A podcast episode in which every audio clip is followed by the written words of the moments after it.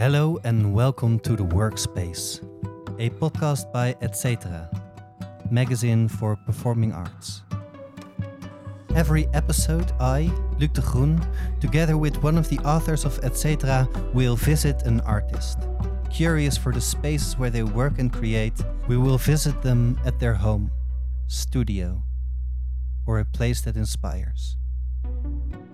This episode, I will visit, together with Anna Franziska Jaeger, the apartment of Bryana Fritz, a choreographer and dancer whose work isn't easy to pin down. It engages with different techniques, different worlds, and with the physical as well as the digital. But first, I speak with Anna in the streets of Brussels. Hello. Can you tell me where we are? Yes, we are in a small street in Brussels, in the municipality of Saint Gilles, very close to the Ring Road and the former city gate Hallepoort. We're in front of the apartment of uh, Bryana Fritz, who's it's in a row house, like a typical row house, Brussels row house with a little balustrade. There's a beautiful tree at the across of the street. It's a bit drowsy. And and uh, who are we going to meet here? We're gonna meet Bryana Fritz. She's a choreographer, a dancer, a writer. She does all kinds of different things. And I, she was also my mentor for my graduation piece. What in her work interests you? Um, well, a lot of things. I think um, why I wanted to get to know her better as a mentor, I think it was because she has had such a strong experience as a performer, and but also as a maker. So she was also very um, the connection between thought and and being on stage and how those interlate. I, I had intuitively intuitively I felt that she had a very very strong experience with that. And and can you describe a bit what kind of work does she make? Yes, this is a good uh, question. She makes uh, performances, uh, performances, um, and I would say if you walk on stage, it's very always uh, the basic elements. You have her, you have um, her laptop, which is a very principal element, and I think also regards to her workplace. I think her personal computer is a very important thing. Um, and she works with the body and with um, poetry and how these two interlate. What are you curious for in this conversation? What do you hope to to talk with her about? Mm, I'm just general about her work, how she how she works, but she's uh, because she's a lot on the road. She she also works with different people or performs for them, and but in the meantime, she's always uh, she has her own practice that is like a current, and I'm wondering how she works on on it when she's uh, away so much, and what it, what the workplace means for her, if it's a concrete place or, or something more uh, imaginative. Okay, let's let's knock on the door. Yeah. In case you hadn't guessed it already, this conversation will be in English.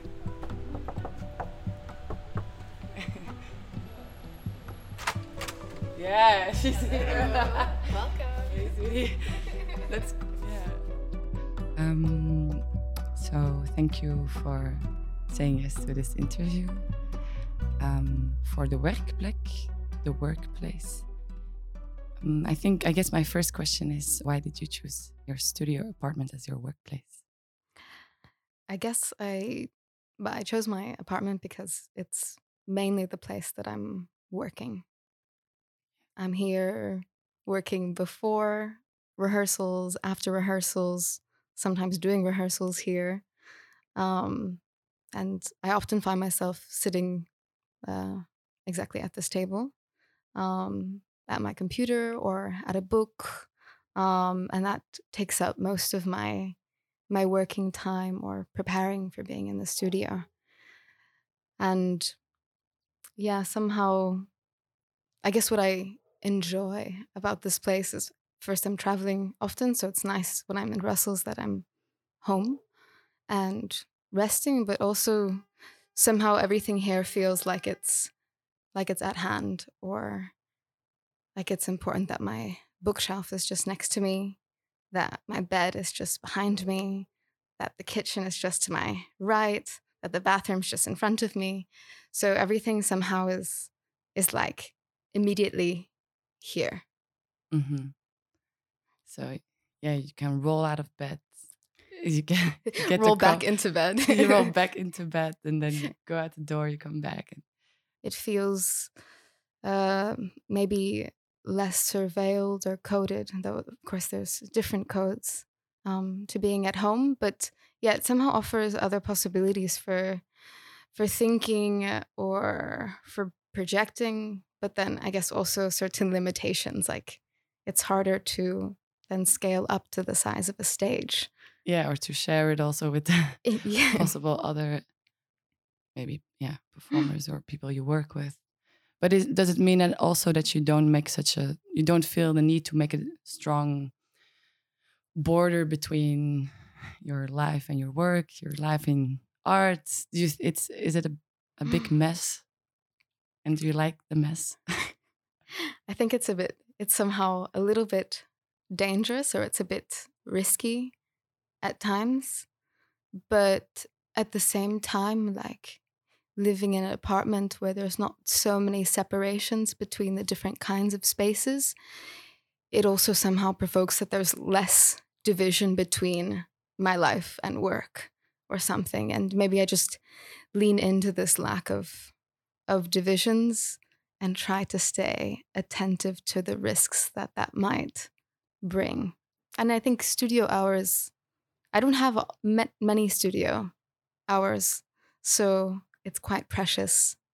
Um, and then I like to arrange a lot beforehand or afterwards. Mhm, mhm. Um, but yeah, I feel like a lot of the a lot of the preparatory work for me of going into a studio is is probably much more time than being in the studio itself.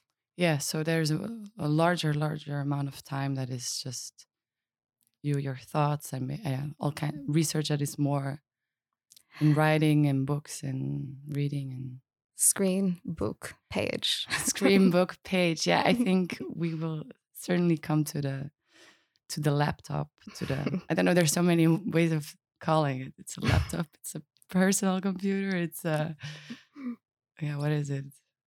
It's uh, it's a lot. I think My life. it's your life yeah i think for a lot of people it feels like that um wait i have first another question could you describe me something in this room that feels elementary to it to you like what makes this room this room Mm, I mean, one one aspect, I guess, is like a bookshelf that I've been building over years. That's important. It's not something that you can often bring with you to a studio, so that's somehow important that I can always have that there and pull from whatever I need, wherever I need, um, at any moment.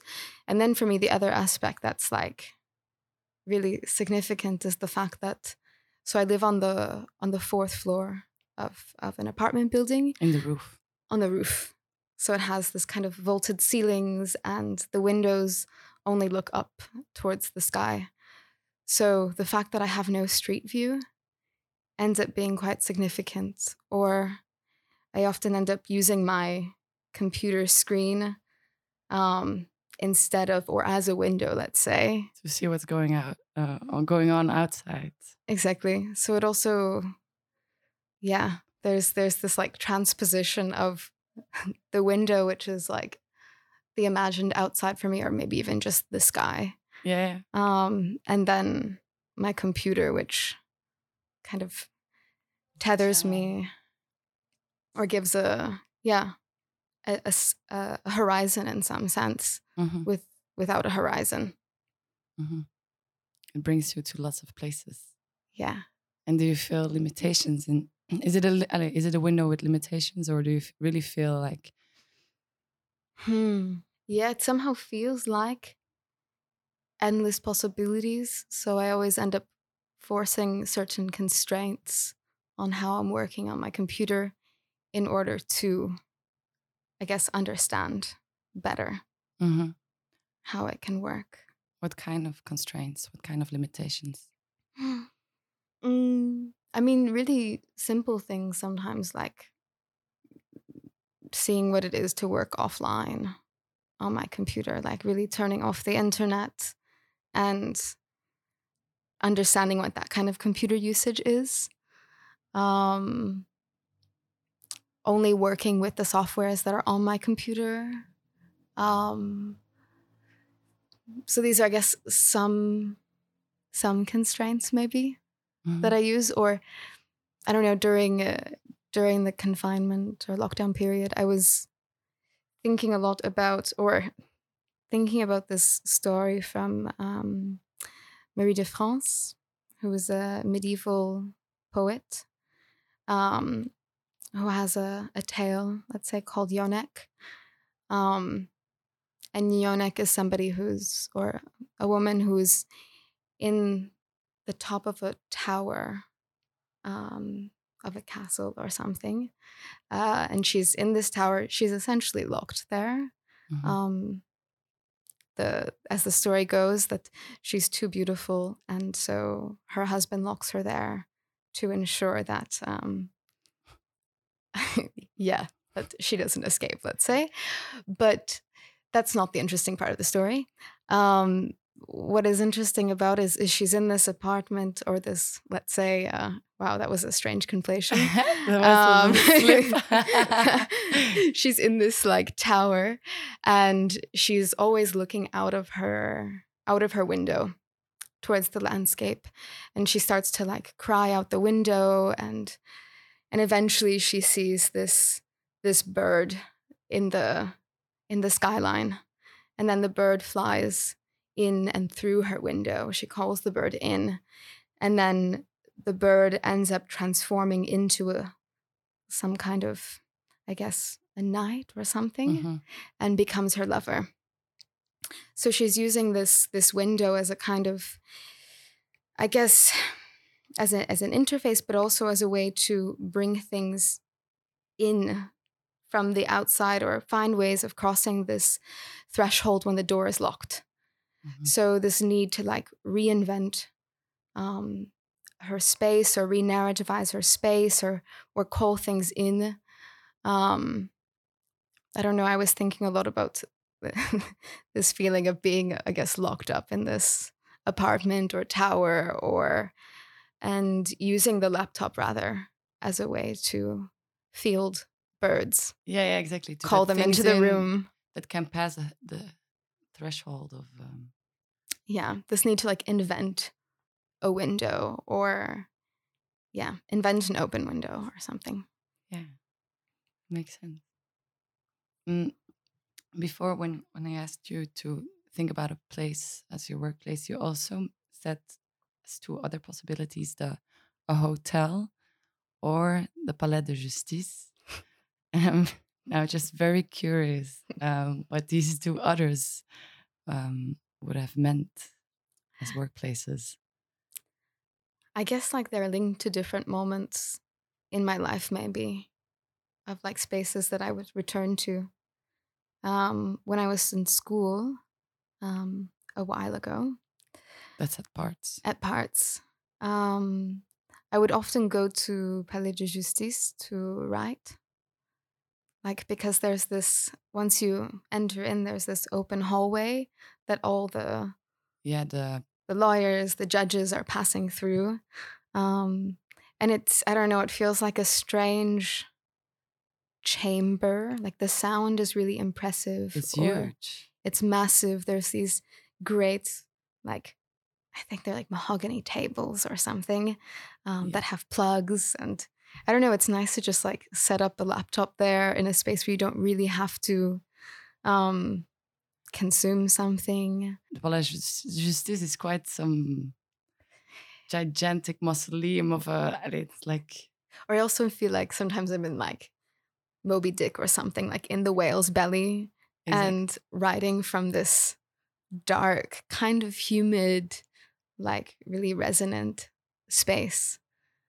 So I really liked that for a period of time to go there and to write, um, mainly as a way to get out of dance studios and what's shared the living. What's the problem with dance studios? I think it's also a good question, like as a contrast to the the apartment or the private space, um, or the or the laptop. Um, the problem with dance studios, or like yeah, the empty studios that are impersonal that you can. I mean, it has something very open and democratic, let's say, in a sense, like everyone can enter with every every form of work or. Yeah, I guess there's something that feels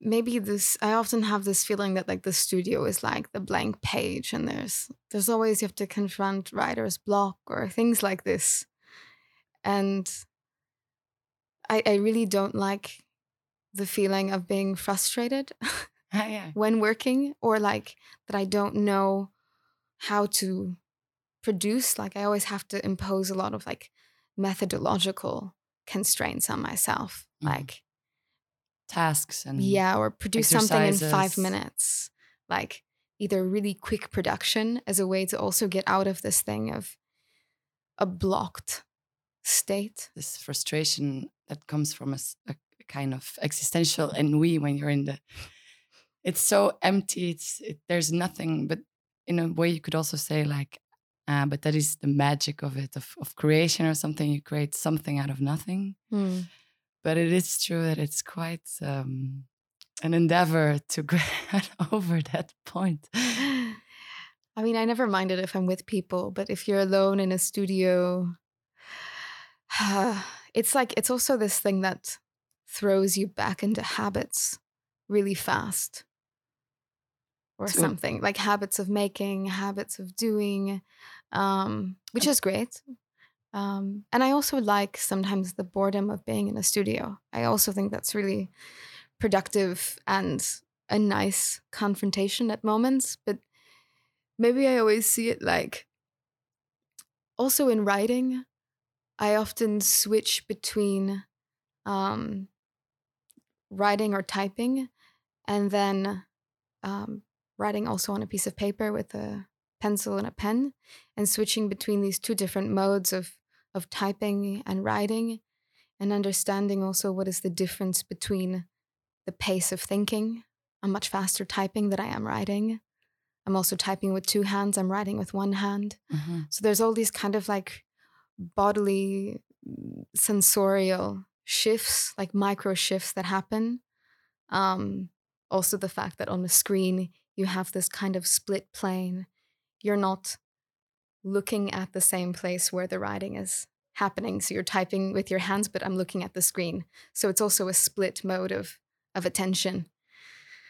And so sometimes I like to understand or, or use these different, yeah, I guess, spaces or methods in, in complementary and like in, I don't know how to say that. Complementary ways. Yeah, like yeah. next to each other. Mm. So then like the the small apartment and then moving into a bigger studio also how these these very um, these shifts in in space and in surface and scale yeah and scale change the ways of producing or the ways of thinking um yeah so i guess i use i use that a lot but then would you say that in your work um for instance for your um last performance, if I'm correct, submission, submission, mm. which you also reworked, and I saw it at the Vooruit and not so long ago. Is it then? Is it a linear? Could you say it's linear? It's first a process of writing on paper or on the computer, and then the body comes, which is, as mm. someone who has a dance um, background or origin or something, um, quite remarkable and at a that it's yeah so late maybe in a process to mm. work with the body or do you see that totally completely different i guess for me often it just begins with even reading let's say and reading for me ends up being quite a, a bodily experience as well or yeah it's hard for me to differentiate between what would be like yeah dancerly bodily choreographic um, way of working. Like I often feel like that enters into how I read or how I write. So I don't feel like I'm, it doesn't feel so linear, but maybe s- staging is something that comes quite later of like trying to understand how this can move into move into a larger space. Yeah, the stage and the, the logics of the stage, like confronting also an audience. Mm. That's also maybe a thing that that also comes late in your process. Yes.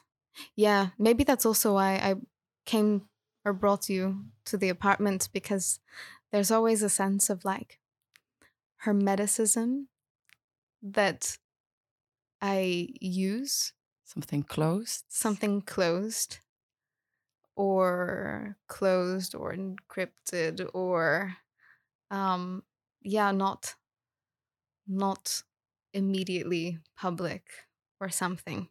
But And are you concerned about making the bridge to the public? About like how to open up or how to mediate your mm.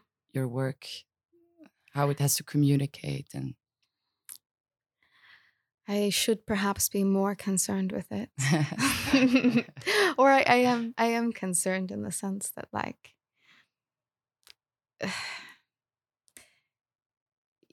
yeah, I think work is also produced with an audience and with feedback and and I mean I I don't the hermeticism is not to stay hermetic, it's just to um yeah find a sense of of of language f- first in order to then communicate it or something yeah, language that is your own that you can call yeah your own. So here goes a question. Did you prepare your workplace for this interview? If we would regard this podcast as a play and if we would be the actors, what kind of scene did we walk into? What kind of play are we part of? How i prepared my workspace. Um well first i put my table in the middle of the space. Um perhaps i prepared my workspace often like i prepare my my laptop before a performance is i hide anything that's extremely personal and then create something like um an image of my own space for you.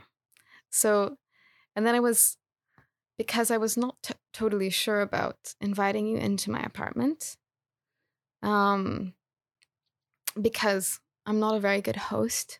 I don't host people often. I don't really practice hosting people. Um so i'm often alone in my apartment. Uh that i went back to a text or i pulled up a text this morning which is one from Pierre Klossowski um, called Roberte ce soir. And there's one section i mean it's not really important to go into the full um, narrative now but it's a lot around hospitality and even like an erotics of hospitality.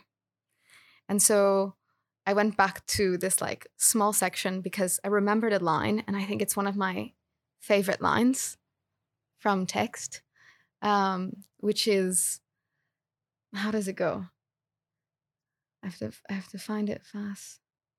Ah. The stranger he will see appear like a liberator upon the horizon. It's a bit contrived, but I thought to just read like a very small, it's not even a full paragraph that ha- that contains this line. Yeah, go. Um, and it's in a section called The Rule of Hospitality. So, the master of this house, having no greater nor more pressing concern than to shed the warmth of his joy at evening upon whomever comes to dine at his table and to rest under his roof from a day's weary travel, waits anxiously at the gate for the stranger he will see appear like a liberator upon the horizon. And catching a first glimpse of him in the distance, though he be still far off, the master will call out to him, Come in quickly, my happiness is at stake.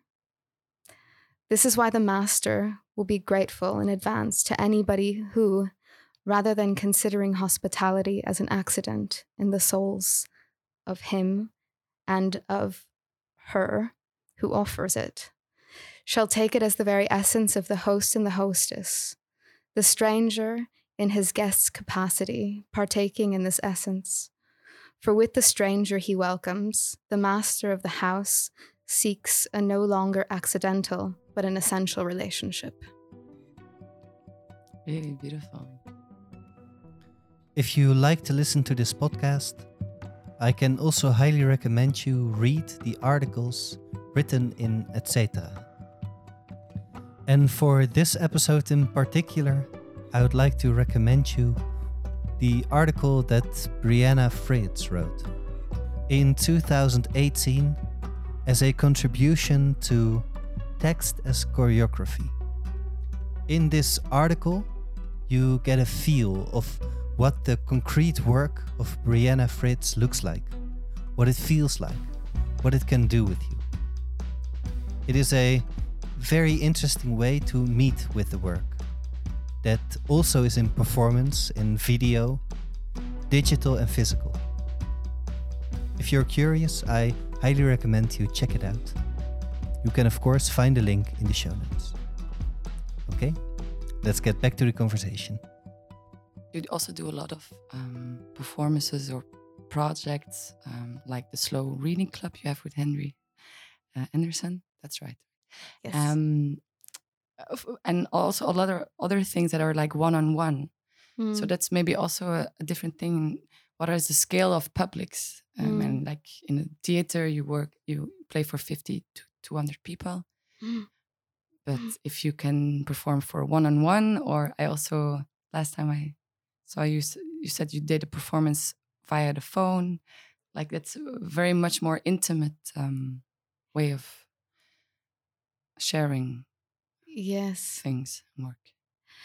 Yeah, there was something maybe that came first when I was working on Indispensable Blue, which is a a piece that happens on my computer or on my desktop. It's desktop choreography or it's performance poetry but basically my desktop is is projected of my um, personal computer and then i sort of move between um, screen recordings and performing things live but using the cursor as the kind of guide and using all of the different spaces within the desktop to yeah essentially perform a poem um, yes. or I was working around user like the poetics of usership and how to work from this position of the user and not the programmer and how does one develop a language and an aesthetics um, and a possibility for moving within such a defined space both aesthetically but in terms of like user-friendly technology and how we're asked to be moving on our computers and this script which is so defined I mean, I, I found it was a bit more easy to identify these kinds of um, conventions or choreographic demands that the computer puts on me.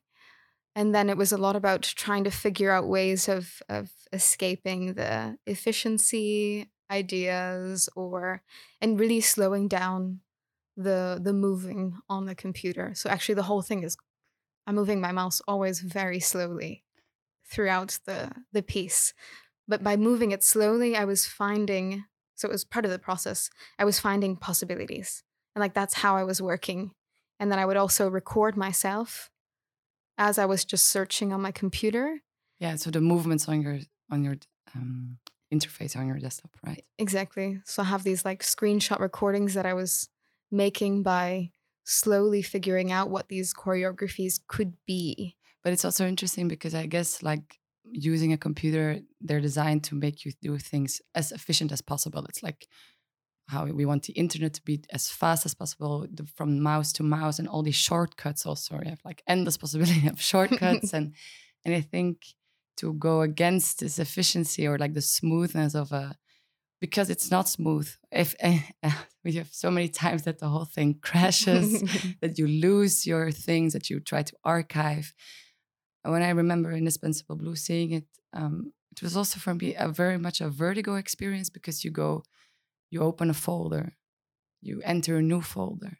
It's like, you know, this song by Caroline Polachek, Door. No. It's like you open the door to another door to another door. and it's this yeah this endlessness also that you that we also I think link with with virtual space or the digital space or the internet, uh, cyberspace. That it's like endless. Mm. Um, how do you think about that? Yeah, I, I was also at that moment. I was thinking a lot about surface and depth, or the depth of a surface, um, and how to to move between producing a depthiness on something which is really flat. Um, so yeah, it, it was also trying to find ways of destabilizing, not knowing if it's a screen recording or if I'm performing it live or because I'm also there at my computer the whole time doing it. Exactly. Sometimes there's two mice, sometimes so you can never really or the idea maybe is that you can never really figure out what is the the blank page even or the the blank page of my the the screen of my desktop Yeah, yeah, exactly. There's no neutral zone where you could come back to. exactly That's also that like a bit the existential fear of having so many versions of the same document that you're like, well, what is my original? I, I think we also talked about it when we were working for uh, Barter Babe, the, my graduation piece, like what the idea of an original and a, a copy. Um, it's yeah, it's very interesting, but also very bit frightening. I have a very specific question. Do you dream about your interface, your desktop? Your do you think do you dream about folders and mouses and I have a moment that I was working really intensely on a video where there's a lot of cursors going at the same time. Like I had maybe 15 or so cursors. And the way that I end up doing this is also like I'm not very skilled on computers. So that's half of it. I'm not very efficient. So I'm always finding, trying to figure out how do I produce what I'm doing. But yeah, so I'm sure there's other ways much more efficient to do exactly what I'm doing, but I end up just recording myself again and again. So I record my mouse and then I record another mouse on top of that mouse. And so I have literally 15 of the same video, but each time I'm adding a new cursor. And even when I'm moving my cursor, I don't know which one is the one that I'm moving. So it's extremely disorienting to produce. And I had a moment where I was working on this, and then I woke up in the middle of the night uh, saying to myself, like hearing myself say, they're all moving to the corner. And I just had this image of all the cursors just like going to the corner of the screen and no, having no idea how, why they were going there, but that they were sort of just like out of control and just going to the corner when I didn't want them to. So I had all of these dreams about like multiple cursors. it's very interesting. It's I mean you could say like normally you have one person, one cursor or something.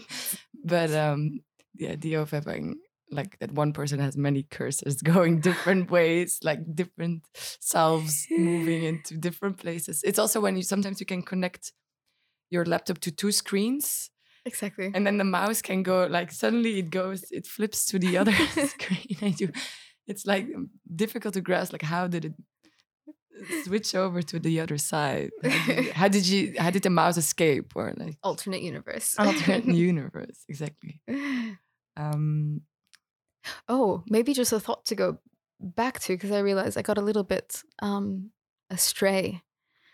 But we were talking about um, this thing of of audiences and scales, and yeah. So when I was talking about indispensable blue, for me, something that came up with that was that I made indispensable blue in a hotel room. Now I'm even doing another step back. Why the hotel room was my second option.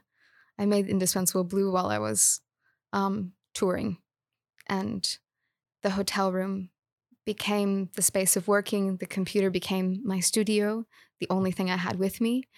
Um, and so that's sort of what started this process of thinking of the the screen as a kind of studio for me.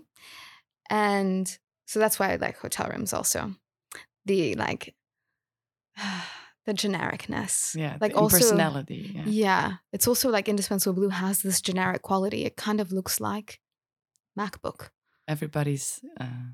Yeah, it's like I start with the basic screen, the this kind of mountain of El Capitan, or also called other names. But so this genericness was also like the hotel. The genericness of the hotels was somehow migrating into the the generic screen.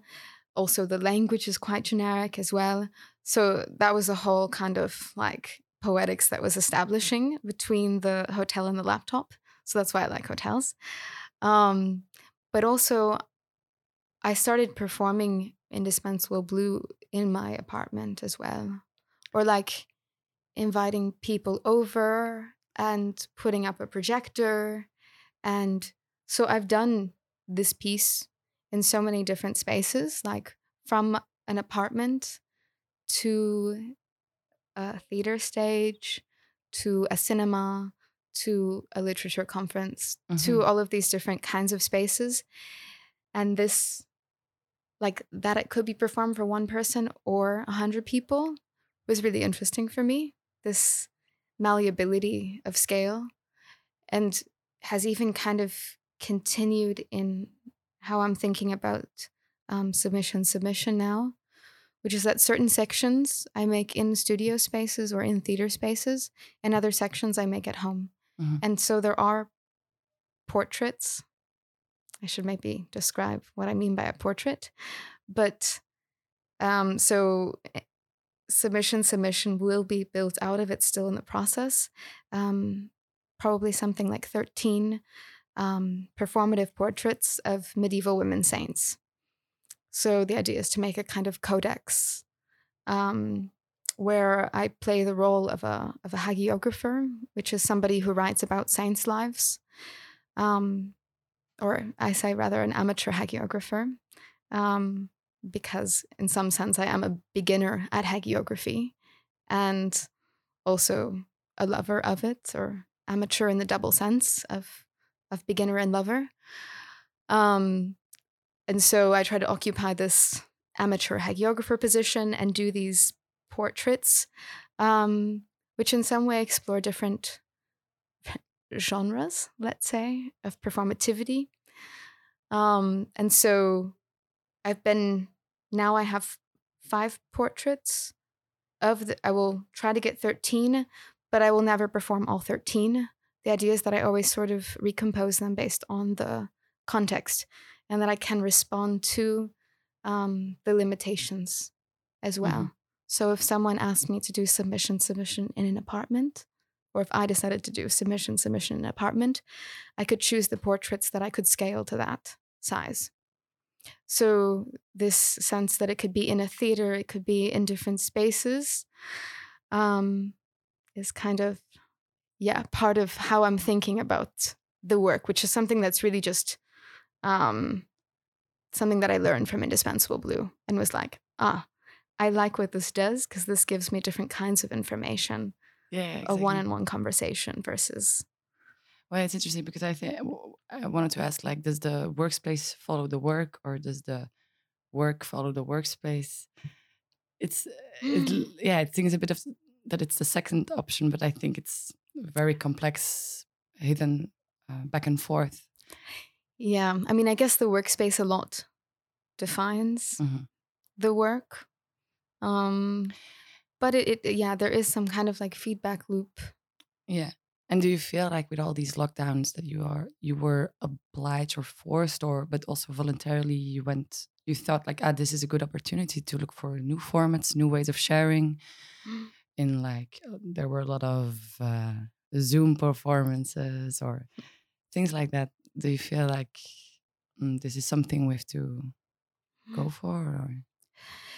yeah i don't know about like um in general maybe like i also understand why i understand resistance to that but for me because i work so much on my screen and with the screen um that didn't feel like a big step to say okay i'm going to do a screen based performance or a Zoom performance. And it actually just became like Zoom or whatever software people are using um, or aligning with, let's say. uh, it's it's just another form of of constraint, and then yeah, like we we did with Slow Reading Club, we did quite a few performances on Zoom, where we were working with um, the interface and the possibilities of Zoom, and using that as part of um, reading together. Mm-hmm. So using the different features of like the mic on and off, or the different ways that you could format the screen, or the different kinds of conversations that could be had, um, and using them as like active participants in collective reading. Yeah, totally. In a sense, like because you you could say like the the the the way of being a, a, a spectator or a, in, uh, interacting is limited, or you would say, but because if you more actively work with this kind of submission thing, you sum, uh, yeah. But also in a theater space, you also decide to shut up and just sit. So mm. I guess it's it's just different. It's, um, yeah, I think there was just maybe the one thing that I, the one thing that we talked a lot about a lot with Reading Club is that we were not trying to, um, like approximate a false togetherness or something that like let's lean into this like the alienation of that experience yeah. and the strangeness of it um rather than trying to pretend that we're in the same room yeah totally I guess like this is also uh, like a myth or something that theater always really wants to hold close. It's like the idea of closeness, being together, but maybe acknowledging the distance or something. Mm. We are as we are as distant as we can be. We are as close as we can be at the same time. Mm. I think mm. it's it's it's a double thing. I think I've maybe don't know how we are doing on time. A question about um, laptops. They have passwords. so it's, it's it's it's something very private, something like a secret code thing that only one person can enter. So how do you think about the fact that it's so such a private space where you yeah on, meant for your eyes only and the fact that you then exactly this you open up to the public like what if mm -hmm. during a performance you left your wi-fi on and something pops up that you really wouldn't want to be seen yeah, this is. I think this is a. Is it exhi- exhibitionist? Is? Yeah, there or there's something like. I I mean, I guess as many people, like I feel very uncomfortable if I pass somebody my computer, and let them use it for a period of time, or, I mean, I just don't do that. But, um, yeah, there was something. there's almost like a strange like nudity that experience on stage with showing my laptop or like many people think that I use um, another desktop oh, like yeah. that I make a desktop for the performance which is like extremely plausible and probably would be more practical yes. um, that would make much more sense but maybe there's some kind of like thrill on a personal level that comes like with indispensable blue i so in fact i have i have two laptops. Because in the laptop i did i made indispensable blue on started to crash and i wanted to find a way to preserve the work so i ended up getting a new laptop and i keep that one just for the performance now. But while i was making it while i was first performing the piece it was exactly my home screen which is it's 50 folders all named blue in a grid from blue 1 to blue 50. And I mean, the blue is a little bit arbitrary, it's because the folder's blue, but the 1 through 50 is because I can't name all the folders blue because there's you can't have folders named the same thing for I guess obvious reasons, which I only understood as I was trying to do that. I was like, "Oh yeah, you can't name the folder the same thing." Mm-hmm. So then numbers came about. So, I mean, that was a first really interesting moment where the computer kind of pushed back and forced uh, a language into the work. Um, so, on my desktop, there's these 50 folders, and in the performance, I open quite a few of them, but there's really specific ones where that I don't open. like I have pictures on folder 34. And so for me, it's really a great moment where I pass my cursor over folder 34 and don't open it, but I know what is sort of behind the folder. Or the possibility that it could flip open is kind of a strange experience or something. But yeah, somehow like projecting a laptop for those that have laptops. Um, there's the sense that you also see your own desktop on the screen or people often say to me after the performance like oh yeah i'm going to try doing stuff with my laptop now. I'm like it's not really the point but great. Uh, but yeah like i think there's there's the the sense that it opens up spaces of moving. Play play like yeah this this idea of like escaping choreography or thinking about choreography and dance okay that was that was when i was making the piece now i'm going back to it i was thinking a lot about like choreography as a kind of like structured gridded domesticating force a mm-hmm. form that like forces you to shape your body in certain ways and so for me, choreography with Indispensable Blue is a lot coming from the laptop itself. Like it was asking me to move these ways. And that dance became this like amazing power to escape choreography because it's always different. Mm. Like if the choreography is always the same idea, the dance is always the thing that's escaping this choreography.